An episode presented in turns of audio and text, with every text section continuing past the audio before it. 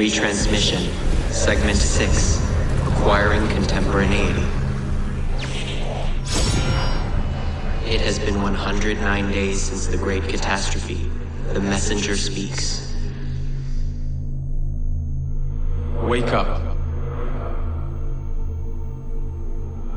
Not from a dreamless sleep or an absence of light, but from a reality that will soon cease to be.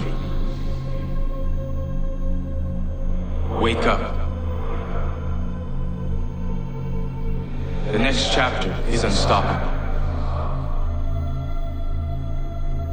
And yet, the greatest revolutions sometimes originate from the confines of impossibility, do they not?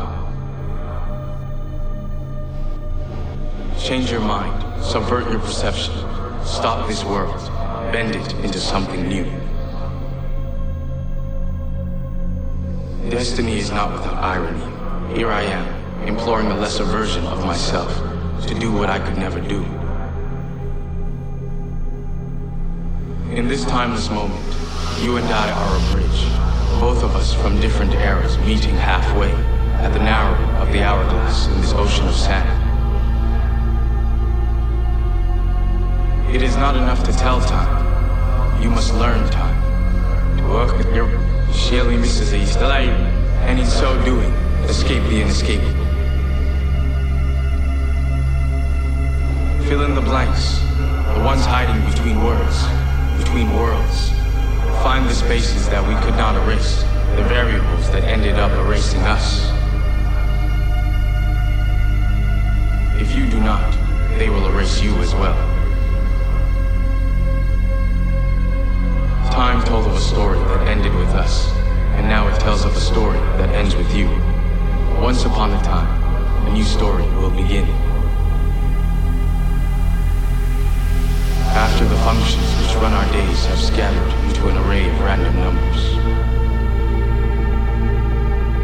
we found solace in order. We thought it would help us rule the world. We were wrong. Order never served us. It has kept us within the code, within the boundaries, we were tricked into thinking we were the ones writing the rules when they were in fact guiding us to our conclusion. You need to transgress. You of all people understand the value of disobeying. Take an unexpected turn away from the path that is drawn straight ahead of you. The Animus was humankind's first subconscious attempt to explain what it could not see. Understanding genetic memories, an eye into history. But the atmosphere is a fatal flaw. It follows the rules from those who embrace order, just as we do. It allows you to witness, but not alter. Your animus is different, as is the mind that imagined it. It could escape the code. It could do that leap and make possible a decision that defies the order of things that are.